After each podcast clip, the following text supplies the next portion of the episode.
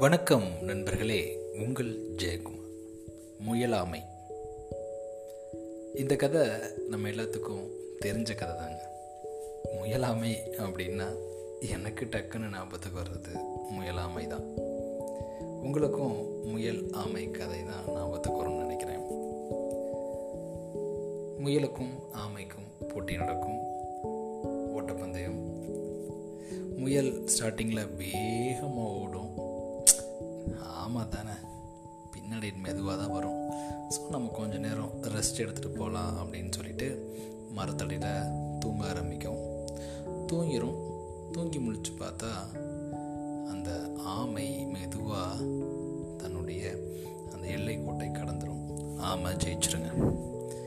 So இதன் மூலமாக நம்ம தெரிஞ்சுக்கக்கூடிய மாரல் என்னன்னு கேட்டிங்க அப்படின்னா நிதானம் எப்பயுமே வந்து நல்ல ஒரு ரிசல்ட்டை கொடுக்கும் அப்படின்னு சொல்லி சொல்லுவாங்க.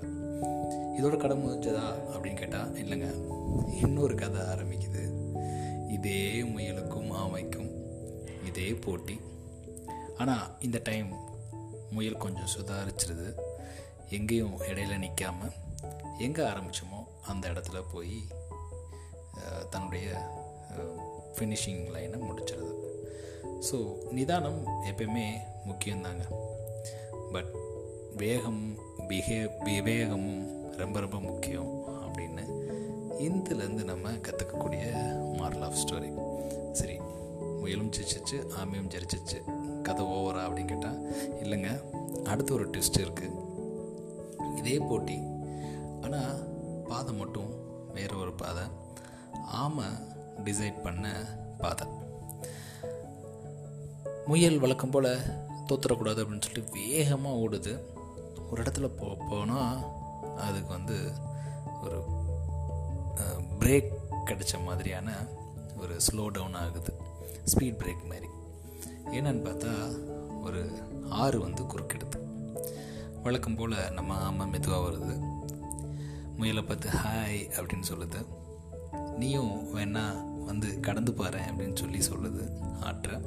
பட் முயலுக்கு கடக்க முடியாதனால ஆமாம் வந்து அழகாக மெதுவாக நீந்தி அந்த ஆற்றை கடந்து போயிடுது ஸோ வேகமும் முக்கியம்தான் விவேகமும் முக்கியம்தான்.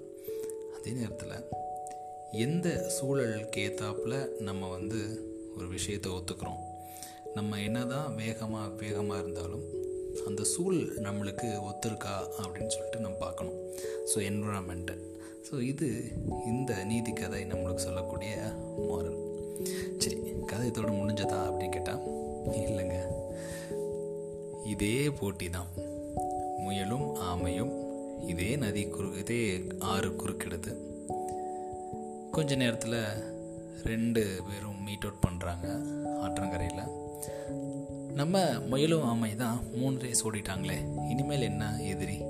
ரெண்டு பேரும் ஃப்ரெண்ட்ஸ் ஆகிட்டாங்க என்ன பேசிக்கிறாங்க அப்படின்னா நான் வந்து இந்த ஆற்றை கடக்கிறதுக்கு உனக்கு உதவுறேன் அப்படின்னு சொல்லிட்டு ஆமாம் சொல்லுது. முயல் என்ன சொல்லுது அப்படின்னா ஆற்றை கடந்ததுக்கப்புறம் என்னுடைய முதுகில் நீ ஏறிக்கோ நான் உன்னை கூட்டு போகிறேன் அப்படின்னு சொல்லி சொல்லுது. ஸோ ரெண்டு பேரும் ஒன்றா போகிறாங்க ரெண்டு பேருமே ஜெயிக்கிறாங்க. சரி இதில் என்ன பெரிய மாரல் ஸ்டோரி இருக்குது அப்படின்னு கேட்கலாம். இது நம்ம வின்வின் சுச்சுவேஷன் அப்படின்னு சொல்லி சொல்லுவாங்க. நீ உனக்கும் வெற்றி எனக்கும் கான்செப்ட் தான்.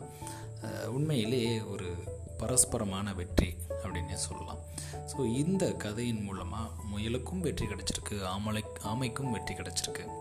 ஆனால் முயலாமை அப்படின்றது என்றைக்குமே வெற்றி கிடைக்காதுங்க. முயலும் வெல்லும் ஆமையும் வெல்லும் முயலாமை என்றுமே வெல்லாது. நன்றி நண்பர்களே மீண்டும் நாளை இன்னொரு பதிவில் உங்களை சந்திக்கிறேன்.